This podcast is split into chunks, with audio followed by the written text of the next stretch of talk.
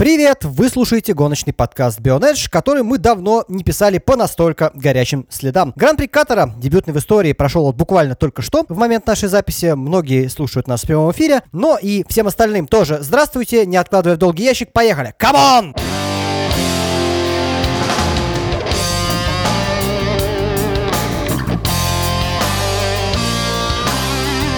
Единственная проблема таких выпусков, как-то сложно сказать, с чего начать-то нужно в этой ситуации. Я думаю, что все-таки начинать мы будем с э, двух лидеров и борьбы за титул, а уж потом перейдем к главному герою дня. И надо сказать так тезисно первое все-таки. На самом деле, с учетом формы, с учетом всех обстоятельств, с учетом вообще всего, что происходило, Red Bull не то чтобы отскочил, но сделал абсолютный максимум. Да, им самую малость э, помогла виртуальная машина безопасности под конец из-за Латифи. Но в итоге потери супер минимальные, еще и лучший круг остался за Максом. Интрига действительно, как ты сказал в конце эфира, закручивается еще сильнее, и это само по себе, конечно же, прекрасно. Но если мы с тобой э, разговариваем про лидеров личного зачета в первую очередь, потому что, так сказал, лидеры чемпионата. Лидером чемпионата могла немножечко обломать машину безопасности. Ну ладно, про это мы тоже сейчас поговорим. На самом деле у меня есть серьезное ощущение. Льюис очень хорошо стартовал, очень хорошо провел квалификацию, был хорош во всех тренировках. Со старта начал уезжать в точку. Но на самом деле есть ощущение, что и Макс, и Red Bull его чувствовали себя в гонке гораздо лучше, чем за все остальные сессии в этот уикенд, потому что ну, он в какие-то моменты даже отыгрывал время у Льюиса. Да, не дошло до какой-то борьбы на трассе, но было очень упадническое настроение по итогам э, квалификации и тренировок. Казалось, что Мерседес здесь разорвет просто всех, и конкретно Льюис разорвет всех, уедет в точку и там, не знаю, на полминуты, а то, может, и на круг вообще всех обгонит. Но так не произошло.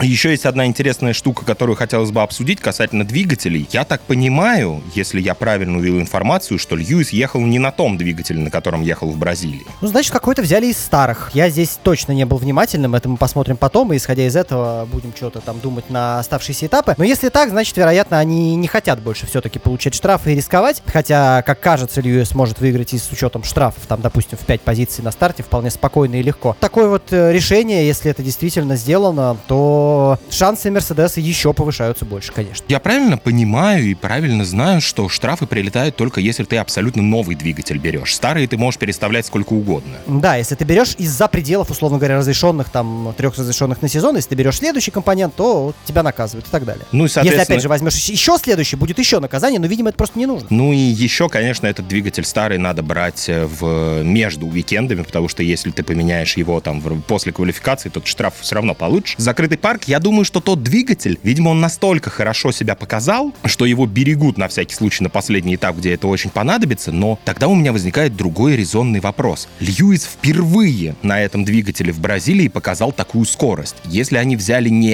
этот двигатель, значит, они взяли какой-то из более старых, где у Льюиса не было такой скорости, тогда откуда она у него взялась в этот уикенд? Я не знаю просто, насколько они могли это сделать, но есть у меня подозрение, что старый двигатель тоже был в рамках чего-то разрешенного, в рамках около серых зон регламента, переконфигурирован в мощность против ресурса. Потому что этот двигатель они потом просто выбросят и все. И он, условно говоря, там даже на тренировке уже после этого гонки не сгодится там и так далее. Мне тоже кажется, что это как будто была игра в очень долгую стратегию, и может быть в последнее время Мерседесы так много уступали, в том числе и по этой причине. Потому что они разыгрывали какую-то вот эту карту с супердвижками на последние уикенды, на последние гонки, и сейчас будут э, разрывать все, что хотят, и будут ехать как хотят, а Red Bull, э, видимо, работал весь сезон на максимум, выжимая эти очки, надеясь, что в конце их хватит. Нас уже спрашивали, сколько там э, отставания, 8 очков, если я правильно помню, да? Совершенно верно. Почему я и сказал, что Льюис, если Макс будет вторым в Саудовской Аравии, ни при каких раскладах не приедет лидером в Абу-Даби, что бы он ни делал. Максу хватает приехать вторым. У нас э, супер крутой сезон получается именно тем, что мы сейчас видим там не просто какие-то шинные стратегии на гонку, да, или какие-то там э, еще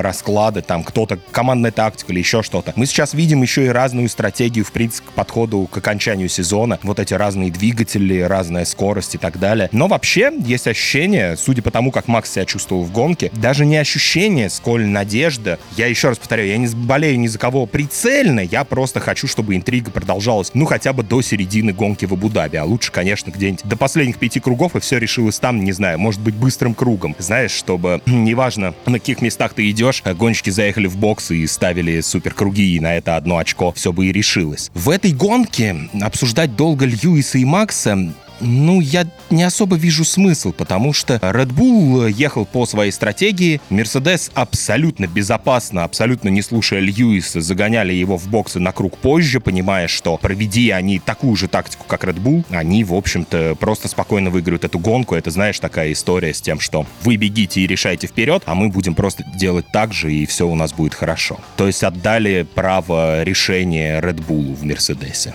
Вообще любопытно, конечно, что сейчас, э, с учетом того, как все в итоге прошло спокойно, может еще больше вопросов быть у Red Bull к э, решению судейскому по итогам квалификации к плюс пяти позициям на старте Максу. Но для тех, кто, может быть, в команде Red Bull, ну, в команде Red Bull, скорее всего, всякое могут вспомнить. Я на всякий случай доскажу, как могло быть раньше. Раньше, в общем, с наказаниями в Формуле 1 было куда меньше вариативности, да, какие там позиции на старте и какие там плюс 5 секунд в гонке. В гонке есть стоп-н-гоу и черный флаг. Ну, а за пределами, кстати, есть просто условная дисквалификация и дисквалификация. И с учетом того, что, в общем, Макс по ходу этого сезона уже с точки зрения штрафов не был безупречен и иногда при этом сходил. То есть стоп бы, например, отбить не смог. Есть вероятность, что вот эта вот история с игнорированием желтых флагов квалификации привела бы, не знаю, лет 20-25 назад к реальной дисквалификации. Буквально он бы не вышел на старт. Ты понимаешь, был очень сложный момент. Я думаю, что могли бы попробовать наказать жестче, если бы это кто-то хотел. Кто-то там в судейской комнате топил бы лично за Льюиса и так далее. Но здесь еще ситуация в том, что, наверное, дисквалифицировать даже по старым правилам было не за что, потому что они сами очень-очень сильно прокололись. На одном из скриншотов видно, что на выезде из последнего поворота, во-первых, в принципе, не очень сложно, ну, вернее, не очень просто вовремя отреагировать на эти желтые флаги, и до поворота их не было. Макс выскакивает из последнего поворота достаточно скоростного, он, простите, должен был ударить по тормозам, так еще и выскакивая из этого поворота, да, говорят, что он должен был видеть машину Гасли, но он мог в этот момент там смотреть на руль, на обороты, на еще что-то. У него слева, получается, горят желтые флаги, справа горят зеленые. Но, правда, другой вопрос, что если он видел зеленые флаги, то не видеть машину Гасли он тоже не мог. Это правда. Ну и стоит еще сказать, что обычно все-таки гоночную дирекцию слабо интересует, в чем накосячили они. И это как аргумент, как правило, не принимается. Поэтому я думаю, что будь не так вариативно наказание, все было бы куда хуже здесь для Red. Ну и надо сказать тоже, да, это опять же по горячим следам, поэтому новости появляются прямо по ходу. А, Хорнер вызван к стюардам за оскорбление ФИА в интервью после гоночном.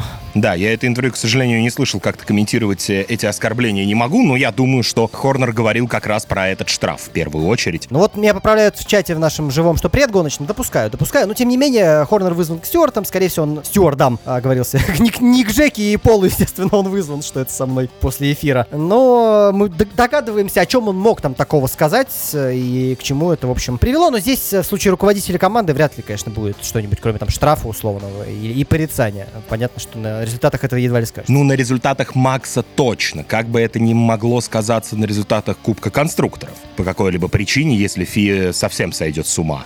Посмотрим, посмотрим, может быть, уже все что угодно. Но вообще, конечно, любопытно, что ведь с точки зрения многих, с учетом того, что трассы э, две ближайшие подходят очень сильно Мерседесом, все может решиться реально в Саудовской Аравии, опять же, с точки зрения многих. С моей точки зрения, в Аравии э, все равно не решится полностью ничего. В Аравии нас ждет абсолютно непредсказуемый уикенд, потому что, ну, если информация о том, что только в четверг будет готово гоночное полотно, то есть за день до первых тренировок, то там асфальт будет совсем в ужаснейшем состоянии, и там должно быть очень скользко. И очень пыльно, кстати, тоже, потому что как бы местность не, не то, что принципиально отличается, там тоже есть откуда пылюки насыпать, плюс строительная, опять же. В общем, будет странный этап, но есть еще другой расклад, который тоже нельзя не упомянуть. Этот этап все еще имеет шансы не состояться, а это будет чудовищный удар по Мерседесу и Льюису, потому что, как я уже говорил, у Льюиса нет шансов Аравии выйти в лидера, если Макс приезжает вторым, и это будет значить, что у Льюиса нет шансов выиграть титул, если Макс приезжает вторым, если гонку одну мы пропускаем. Интересно, сколько сейчас Дитрих, вот я сейчас задумался, и однажды назвав эту фамилию неправильно в далеком 15-м, по-моему, году. Матешец, да, если я правильно помню. Теперь все правильно.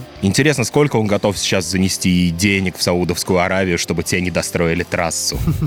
Любопытная история, конечно, но мне кажется, что потери Саудовской Аравии все-таки Матешец не готов будет покрыть в случае, если этап не будет проведен, потому что наверняка как-то в контракте это есть. И я полагаю, что санкции могут быть страшными, в том числе может сорваться, например, продолжение контракта как таковое. Да нет, ну понятно, что это шутка это какая-то, знаешь, это уже теория заговора из э, за гранью абсурда находящаяся. Конечно, наверное, купить не проведение гонки очень сложно. Такое я могу себе представить, э, и наша любимая футбольная ассоциация, могу такое себе представить, например, в футболе отечественном, да, когда условно кому-нибудь дается взятка, чтобы матч был проведен не на том стадионе, а на другом, если это удобнее для лидера, например, чемпионата. Но в Формуле 1 я такое себе представить совершенно не могу, потому что, ну, во-первых, здесь нет понятия вот этих домашних выездных, как в футболе, во-вторых, но это будут страшные потери для Саудовской Аравии и имиджевые, и финансовые. И я почти уверен, что они все достроят. Да, понятно, что у нас гонка будет выглядеть как э, в Корее в свое время была, но надеюсь, что строительная техника не особо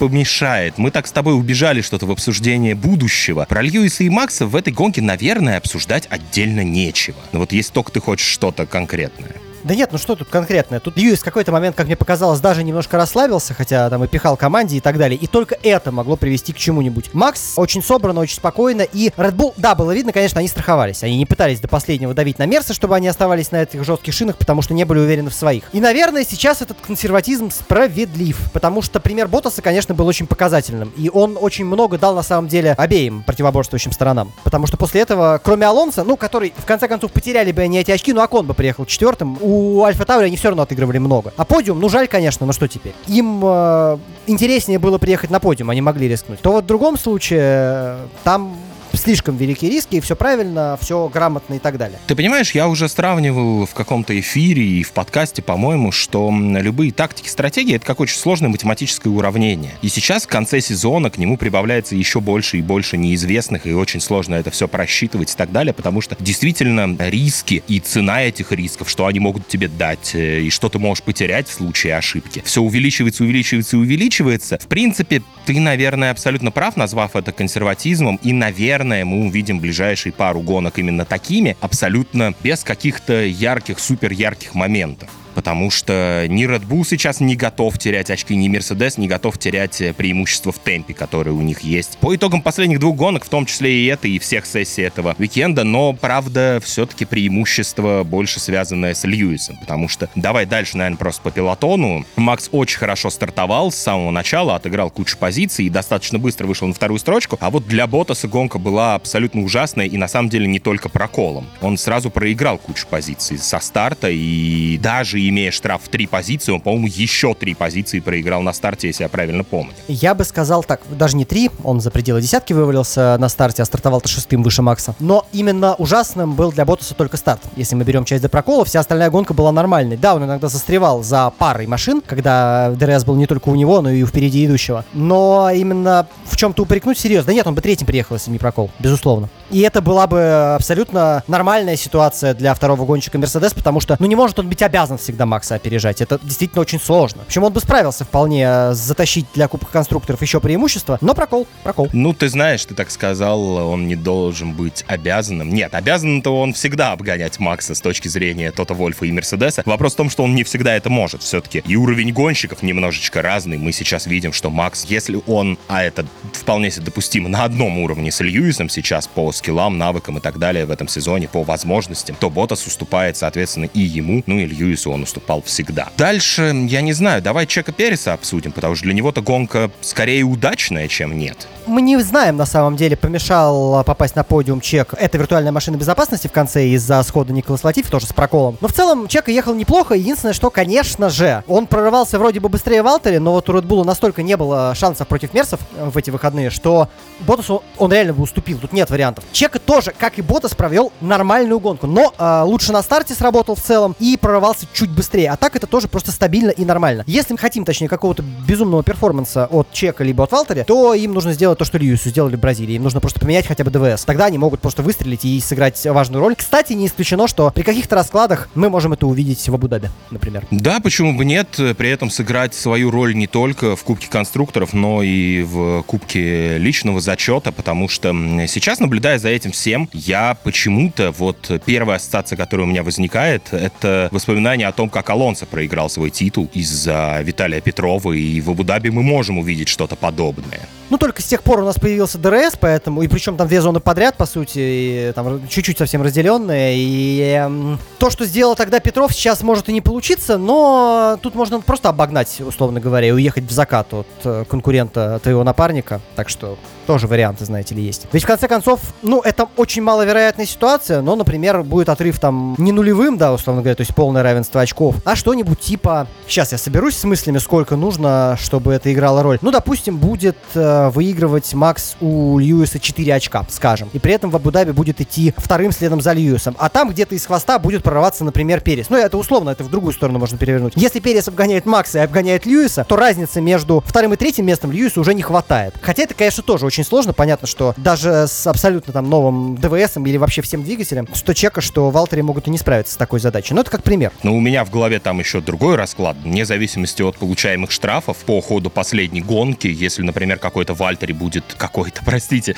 э, пожалуйста, меня вся Финляндия. Так вот, если Вальтери Ботас будет удерживать Макса, например, на третьей строчке, и Льюису будет этого хватать и удерживать, закрывая ему калитку в течение там двух-трех кругов, но он получит 10 секунд, да, или стоп-н-гоу. Но этого может вполне себе хватить, например, для чемпионского титула Льюиса. Да, в общем, если мы определенным образом проедем, точнее, посмотрим на определенным образом финишировавшую Саудовскую Аравию, в Абу-Даби будет безумие. Единственное, что она может продлиться до первого поворота. Но столько людей уже этого ждут, что, в принципе, я думаю, что расстроятся только персональные поклонники того, кто из, этого, из этой ситуации потеряет. Да, в общем, кого не обсуждаешь, все время приходишь к Льюису и Максу. Они, конечно, главные ньюсмейкеры сезона и претенденты на титул до сих пор у нас давно такого не было, чтобы за два этапа до конца практически при равенстве уже очков было два разнокомандных претендента на чемпионский титул. Давай назад на шаг, да, давай к Фернандо все-таки перейдем. Я вот хотел Фернандо оставить просто напоследок, как вишенка на торте такая, испанская вишенка. Немножко сушеная уже, но... Да, ладно. я хотел обсудить э, еще одно очень важное противостояние, и это не прицельно по Фернандо Алонсо. У нас два противостояния есть, это Альпин против Альфа Таури и Феррари против Макларена. Здесь, в общем, по итогам этой гонки Альпин и Феррари хорошо себя чувствуют в этом кубке конструкторов. Я бы сказал, что Феррари себя практически обезопасила, за исключением одного полностью фантастического расклада, где Макларены будут очень сильные в Абу-Даби, прям радикально сильнее Феррари, и при этом будет завал у лидеров. Тогда, наверное, Феррари может сказать, что они чуть-чуть не в безопасности, и то им, пожалуй, там мест близких к Макларену хватит. С Альпина Альфа Таури все было долго очень неоднозначно. Феррари-то давно оторвалась, собственно. У Макларена, например, цепочка неудач. Ну, давай уже заканчивая речь про Макларен. У Макларена четвертый абсолютно неудачный этап. Вот нам Рос пишет в чате, что на самом деле виртуальная машина безопасности в первую очередь сыграла против э, Макларенов, потому что у Феррари не стерлась резина. Видимо, это ожидали. Мы, возможно, пропустили это в трансляции. Я как-то пристально не следил именно за этой борьбой. Ну, тем более, что я никогда не был ни ферраристом, ни болельщиком Макларена. У Макларена очень-очень плохая часть сезона сейчас идет, но ты предполагаешь вариант, при котором э, они будут сумасшедшие ехать, а лидеры сойдут, но есть еще другой расклад и другой вариант развития событий. Мы же знаем, что Феррари способны просрать просто в любое свое преимущество, в любой удобный для себя момент. У Феррари есть великие традиции многолетние, полных провалов.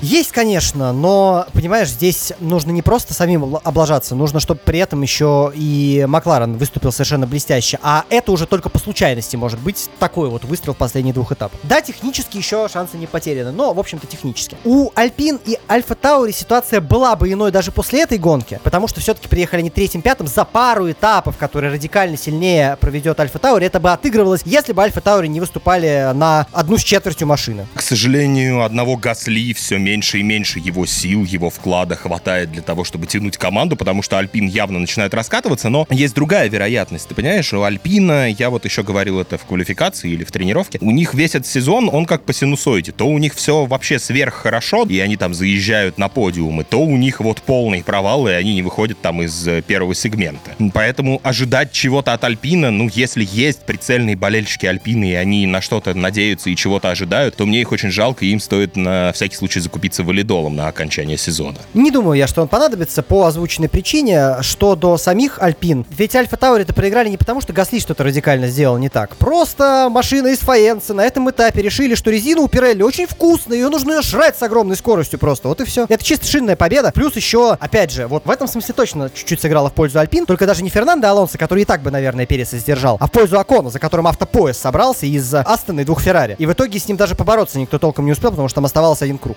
после снятия ВСК.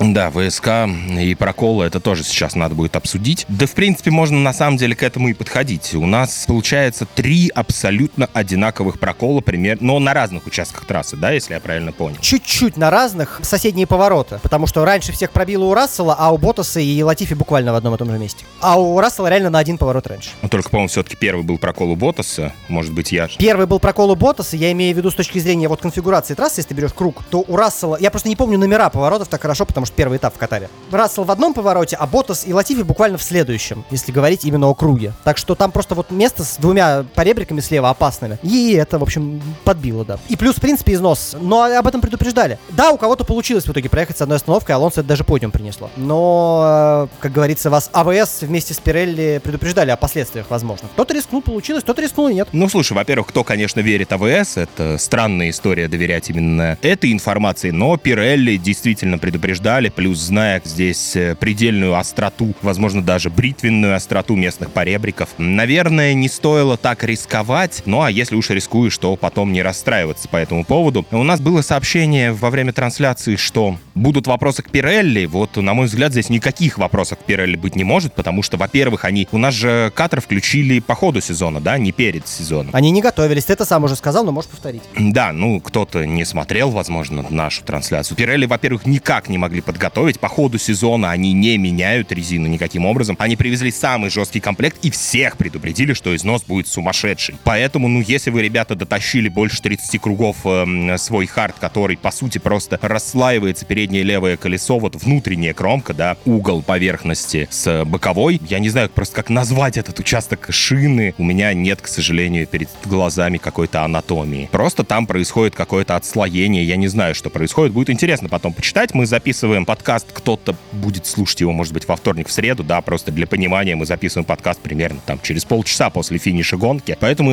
информации у нас именно аналитической достаточно мало. И у меня вопросов к Пирелли, конечно, нет. Наверное, то, что резина так умерла только у двух машин, и кто-то смог доехать с одним пидстопом до финиша, скорее э, стоит сказать Пирелли спасибо, и ваша резина достаточно хорошая для именно этого автодрома.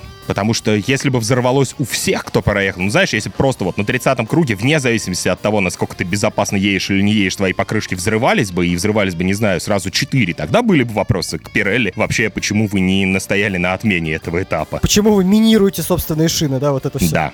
Проколы обсудили. Забавно, что это произошло в одной команде дважды. То есть Вильямс решил настолько упороться, и жизнь их ничему не научила. Если в Мерседесе как бы... Ну, понятно, что у Льюиса были варианты в любом случае, он реагировал по максу. Но хотя бы тут зазывали все адекватно, то Латифи же не сразу после Рассела прокол получил. Он более-менее доехал после повреждения до старт-финишной прямой, и там уже шина развалилась, и в итоге он попал так, что вообще сошел. Это фантастика просто, и я в этом смысле очень недоволен, конечно, потому что понятно, что Вильямс не особо за что боролся в этой гонке, но это просто глупо. Почему в Макларене, где не было негативных примеров, перестраховались, да, и в итоге зазвали Норриса, просто, возможно, его там, услышав по радио про вибрации, может быть, что-то на телеметрии увидев, хотя они шли на четвертом месте тогда. Они это сделали. А в Вильямсе, когда увидели уже одну ситуацию, причем не только у своего гонщика, но и у другого, не предприняли ничего. Ну да, Алонсо хотя бы предупредили. Но, возможно, нет. Да, Алонсо сказали, будь аккуратен, все прочее, прочее и так далее. Мы, на самом деле, не можем с точностью утверждать, что не было такого предупреждения в Вильямсе. Все-таки не все э, Тим Радио выводят нам в прямой эфир. Часть остаются за пределами. Потом можно посмотреть по онбордам. В онбордах они сохраняются, но заниматься этим мы точно не будем. Я вот смотрю на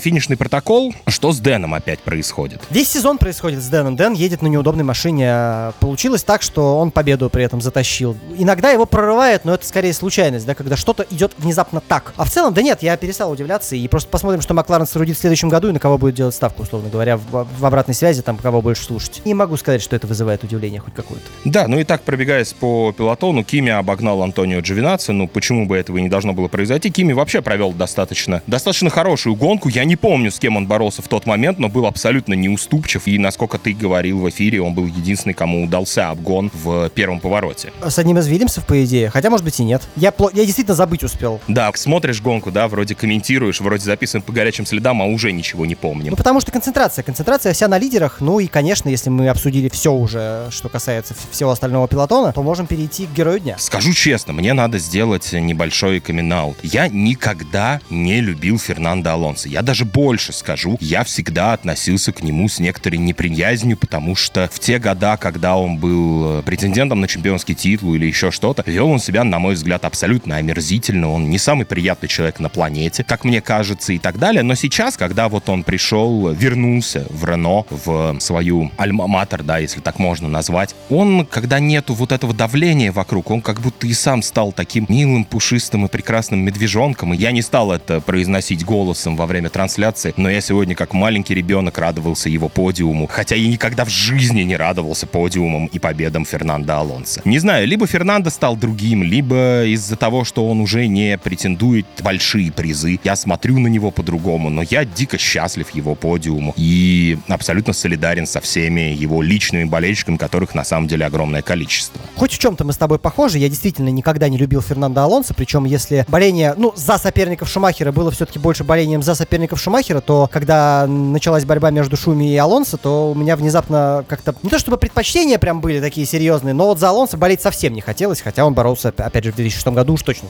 Шуми и больше ни с кем. Я тоже очень рад, что это произошло, но Алонсо выступает в статусе легенда. Понимаешь, если бы, условно говоря, там Кими каким-то чудом заехал на подиум, ну, были бы рады вообще примерно все. Это еще проще, да? Если бы Кими заехал на подиум, я бы сегодня не смог уже записывать подкаст даже через полчаса после гонки, потому что я бегал бы по улицам в пьяном угаре и кричал Кими в президенты, скорее всего. Ты понимаешь, и на самом деле в итоге она будет на окончание сезона. У меня есть в загашнике бутылочка Минту, которую я обязательно после окончания сезона в честь Кими разопью. Ну, а по поводу вот статуса, что я начал говорить, мы ушли с этой темы, но я думаю, знаешь, что если Льюис, условно говоря, выиграет сейчас титул и решит внезапно, а в Мерседесе мы знаем, так можно сделать там перерыв, условно говоря, просто такой в отпуск уйти, да, условно. Не как Росберг, который железно сказал, что он заканчивает и, в общем, держит слово. Ну, а как в свое время уходил, например, не знаю, Хакинин. Скажет, я, типа, хочу подумать, отдохнуть и посмотреть вообще на все со стороны. А потом вернется в какую-нибудь среднюю команду и там приедет на подиум или выиграет. Я думаю, что реакция будет похожа, тем более, что Льюис, как мне кажется, все-таки для тех, кто давно смотрит Формулу-1, именно негатива в свой адрес спровоцировал даже, наверное, поменьше, чем Фернандо, когда тот был в силе, что называется. Ну, Льюиса больше же не любят все-таки как будто за повестку, чем за его гоночный талант и поведение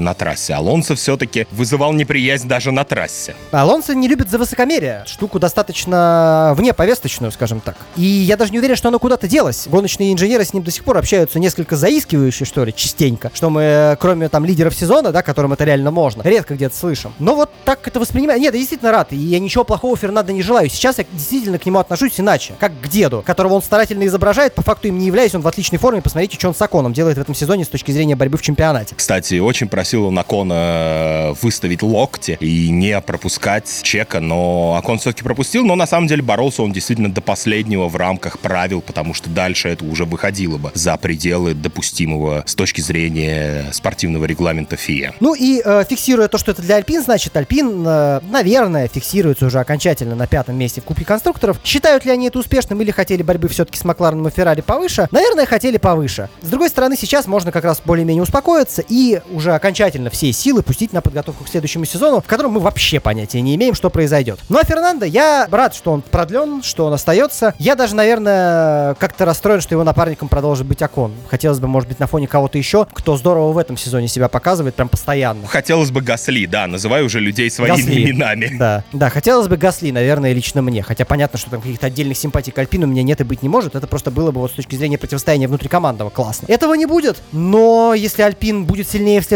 году, то все равно, я думаю, что Фернандо в состоянии еще пяток, а то и десяток ярких гонок в сезоне вытащить. Порадовать нас просто классной борьбой. Понимаешь, да, на следующий год хочется того, чего, скорее всего, не будет, потому что смена регламента так не работает. Хочется больше двух даже команд в борьбе, но обычно выносится у нас одна. И, скорее всего, этого мы в следующем году Насколько ждем. Фернандо продлен? На два года? На самом деле, без разницы на два или на один. Просто очень хочется, вот сейчас, глядя на эту гонку Алонса, и несмотря на всю мою неприязнь к нему в ту эпоху, когда он завоевывал свои чемпионства или претендовал на эти чемпионства, это было бы очень красивой легендой, которую мы застали бы как э, ровесники, как, эм, я не помню, как правильно этот термин звучит, если бы Алонсо... Современники это называется. Современники. Если бы Алонсо за Рено, по сути, выиграл бы э, свой чемпионский титул еще один, это было бы очень круто. Но, кстати, я проверил, год по контракту Фернандо все-таки один. Следующий он продлен на 22 все-таки много лет. Формульным, скажем так, не гоночным, в гонках еще можно выступать лет 20 Алонсо. Но по формульным меркам чуть многовато, чемпионата, поэтому, наверное, не хотят рисковать на случай, ну, например, резкого западения формы, как мы у Кими видали уже по ходу его карьеры в Альфа-Ромео. Ну, ты знаешь, э, по поводу формы Кими тоже вопрос спорный. Я не уверен, если прямо сейчас ему дать конкурентную машину, как бы быстро он ехал. Кими... Я к тому, что в этом сезоне он явно, видно, просел в какой-то момент, и отчасти и поэтому, наверное, он сам и команда подумали, что, ну, может быть, не надо. В общем, да, я все в голове копаюсь, чтобы еще хотелось обсудить из этой гонки. У тебя есть какие-то мысли? Слушай, ну, обсуждать так прицельно больше нечего. Астон Мартин относительно неплохо себя показал, особенно на фоне того, что и Феррари, и Макларен ничего выдающегося толком не сделали. Но Астон Мартин очень Мерседеса зависимым продолжает оставаться, и если где-то у Мерседеса хорошо, то Астон Мартин становится нормальным. А если где-то Мерседес начинает забарываться с Red Bull, да, и там вровень или наоборот Red Bull впереди, у Астон Мартина все хуже, как правило. Хотя это уже не настолько клонированная машина, и шутки про зелено-розовые Мерседесы здесь не будет. Ну, это такое. И если справляются, то справляются, в общем, молодцы. Что скажешь? Ну, тут скорее, конечно, хороший уикенд выдался у Ланса Строла, потому что у Себастьяна Феттеля уикенд был, ну, так себе. Сэп тоже боролся, да, и в целом машина выглядела нормально, да, то, что иногда что-то будет не получаться в средней группе, особенно на специфичном этапе, где очень многое решала тактика, в том числе и в мелочах на самом деле, но это повод прям для статьи даже, а не для подкаста, потому что если мы сейчас будем это обсуждать, нам придется лезть в статистику и очень много времени тратить. Для Астон Мартина фиксируем хороший этап, а для Вильямса опять э, очередную неудачу, причем по глупости, например. Ну и для Альфа, на самом деле, этап тоже не получился супером. Иногда их выносит нелегкая судьба их в очковую зону, но в этот раз даже шанс толком не было. На самом деле ты сказал, что это повод для статьи, но сейчас у меня возник вопрос. Ты можешь вкратце объяснить, что ты имеешь в виду про тактику в этой гонке? Даже для того, чтобы пойти на тактику одного или двух пидстопов, там разница была в пару-тройку кругов, и этим все решалось. Тактика роляла даже в мелочах, простите мне это просторечие. И вот где-то по мелочи, может быть, у Себа еще и в этом смысле что-то не получилось, потому что ехал он не ужасно, он действительно боролся. Хаас обсуждать вообще дело такое не очень благодарное, но Мик Шумахер заехал на 16-ю строчку, но, правда, надо понимать, что у нас две сошедших машины, а Джордж Рассел отправился так низко из-за прокола в первую очередь, но Мик обогнал Никиту, что, в общем, и даже на круг обогнал Никиту, что, в общем, достаточно предсказуемо, но для Никиты весь уикенд выдался. Тут даже поругать не за что. Я думаю, что любой гонщик, он только в первой тренировке проехал, и то вылетев в этой первой тренировке, повредив машину, и все, и дальше только квалификация. Плюс пришлось ставить старое шасси, которое ему не нравилось совершенно, и поэтому такой чудовищный проигрыш в квалификации. И, в общем, этот этап рассматривать здесь началось как карточный домик, все посыпалось и все. Две, да, говорю, два серьезных ремонта, плюс старое шасси, которое ему не нравится, и все. Этого достаточно уже для того, чтобы это действительно было оправданием, в конце концов. Скорости именно. Плохой. Я почитал чатик донов, которые слушают наш подкаст в прямом эфире. Там было обсуждение, что Леклеру будут менять шасси без штрафа. Я вот сейчас увидел такую информацию. И... Это уже было. Дело в том, что нашли трещину-то до и успели поменять шасси э, в отведенное, что называется, время. Ну, здесь э, я полностью согласен со, с теми фразами, которые в чате уже есть. Не было штрафа, потому что это вопрос соображений безопасности, и Феррари вполне могла на это давить. Выступать с трещиной э, небезопасно, и поэтому нужно это менять. Успели, молодцы, не успели бы, штраф бы был, естественно. Тут, правда, у меня есть такая в голове мысль, что это проблема Феррари, что у них есть проблемы с шасси, и как бы, ну, не хотите менять, не выезжайте на небезопасном шасси. Понимаешь, это может быть правило, нужно как-то переписывать, потому что здесь действительно вот с этими трещинами речь идет о том, что если их обнаружили, там, например, Переса привели, но Перес нашли не сразу и, собственно, не, не понимали, что вообще с чеком происходит с его автомобилем. Если это сразу нашли, то у Феррари появляется инструмент шантажа, да и у любой другой команды в такой ситуации он бы был. Окей, если вы выпишете нам штраф э, за замену шасси, то мы выставим машину с трещиной. Если что-нибудь случится, это будет на вашей совести, и все. Тоже логика. Это, конечно, звучит ужасно, но ведь они действительно могут так сказать. И сказали наверняка. Да, жалко при этом Леклера только остается, потому что история поехать с трещиной всю гонку, не дай бог, куда-нибудь влететь и закончить на этом карьеру тем или иным способом, э, так себе перспективка. Тем более, что это нужно в данном случае было бы не ему, а только Феррари, судя по всему. И у меня еще один вопрос по итогам этого уикенда. Ну, вернемся уже просто к лидерам в концовке этого выпуска. Выпуски по горячим следам, они вообще длинные не могут быть, потому что слишком мало аналитической информации через полчаса после финиша по поводу, в принципе, происходящих с протестами и со всем остальным. Ты, наверное, чуть-чуть э, лучше за этим следишь. Во-первых, эм, я так понимаю, что крыло на Редбулах было все-таки каким-то образом подправлено, потому что я не видел такой болтанки в гонке, и, наверное, нам бы акцентировали внимание. Ну и что вообще там? Ну, у Макса практически не было, а у Чека просто не тряслось, насколько я видел, да. Ну, как раз у Чека вроде, если я правильно помню, был представитель ФИА, который э, микрометром мерил расстояние там. И что по протестам вообще? Кто у нас сейчас, э, ну, если так можно сказать, по бальной системе выигрывает по количеству протестов в другую сторону? Удовлетворенных? Да не знаю. Больше-то подает вроде как Мерседес в этом году. Насчет успешных. Так-то Red Bull в Бразилии, в общем, был близок к тому, чтобы за счет протеста и своей внимательности, да, плюс и немножко руками Макса, затащить успешный протест. Э, он, протест сработал, просто он не помог в итоге. Ну, уже будем подводить итог, наверное, выпуска. У нас сейчас предстоит две недели перерыва между гонками и перерыва между трансляциями. Не факт, что у нас будет что-то в следующие выходные, гарантировать и обещать ничего не буду. Если что-то будет, это будет абсолютно случайной историей. Я хотел сказать, что, наверное, за эти две недели нас ожидает еще больше различных протестов, поданных в сторону друг друга, потому что будет время вот после этого тройника сесть, внимательно посмотреть, разобраться, проанализировать различные данные и накидать в сторону друг друга кучу-кучу-кучу вот этих записок. Это знаешь, это как, эм, не знаю, вот в классе есть два ученика, которые, не знаю, за что они борются, да, и постоянно подходят классной руководительнице и говорят, а вот он сделал вот это, но вы же сами там что-то делали. Нет, это не... Вот он сделал вот так, а вот он сделал вот так. Вот примерно этим занимается Кристиан Хорнер с Тото Вольфом, но я не вижу, вот очень многие зрители, очень многие слушатели регулярно пишут, что как достали эти протесты, и вот там одному удовлетворяет, другому не удовлетворяет. Я не вижу в этом проблемы, потому что это логическое стечение обстоятельств. Признайтесь честно, будь вы на месте Кристиана Хорнера, вы не подавали бы протесты против Мерседеса, когда у него вдруг ниоткуда появляется супертемп? Да в любом случае подавали бы. Ну, я бы лично подавал на месте Кристиана Хорнера. Я не знаю, как действовали наши зрители и слушатели, но обязательно отпишите это в комментариях. У тебя есть, Димон, какая-то мысль в концовке? Мысль в концовке у меня такая. Как бы этого не боялись э, после новостей о штрафе Макса, сезон совершенно точно еще не похоронен. Наоборот, он закрутился только сильнее и интереснее. Поблагодарим за это обстоятельство и лучший круг для Bull. Мы ничего не знаем, что будет. Как говорится, мы не знаем, никто не знает. Правительство скрывает от нас. Мы здесь все очень напуганы, но скорее взволнованы. И ждем окончания сезона. Я надеюсь, что этапа будет два потому что с одним будет все как-то немножко поскушнее. Но как получится, так и будет. Мы за строителей в Саудовской Аравии не отвечаем. Возможно, и они не отвечают за себя тоже. Ну, а у нас в любом случае будет активность между этими двумя этапами, может быть, просто не в выходные. Так что оставайтесь с нами на Bionedge. Не знаю, что по активностям. У нас э, во время выпуска наши подкасты слушают Доны в прямом эфире и участвуют в чатике. Мы часто к ним обращаемся. Если для вас на данный момент сумма платной подписки кажется немножечко высокой, то в черный Черную пятницу, в следующую, у нас ожидается на сутки скидки в платной подписке, и вы тоже сможете стать к следующему этапу платным подписчиком нашего проекта. Теперь спасибо за внимание. Этот выпуск провели для вас я, Дима Искрич. И я, Вадим Химик. До скорой встречи. Пока. Пока.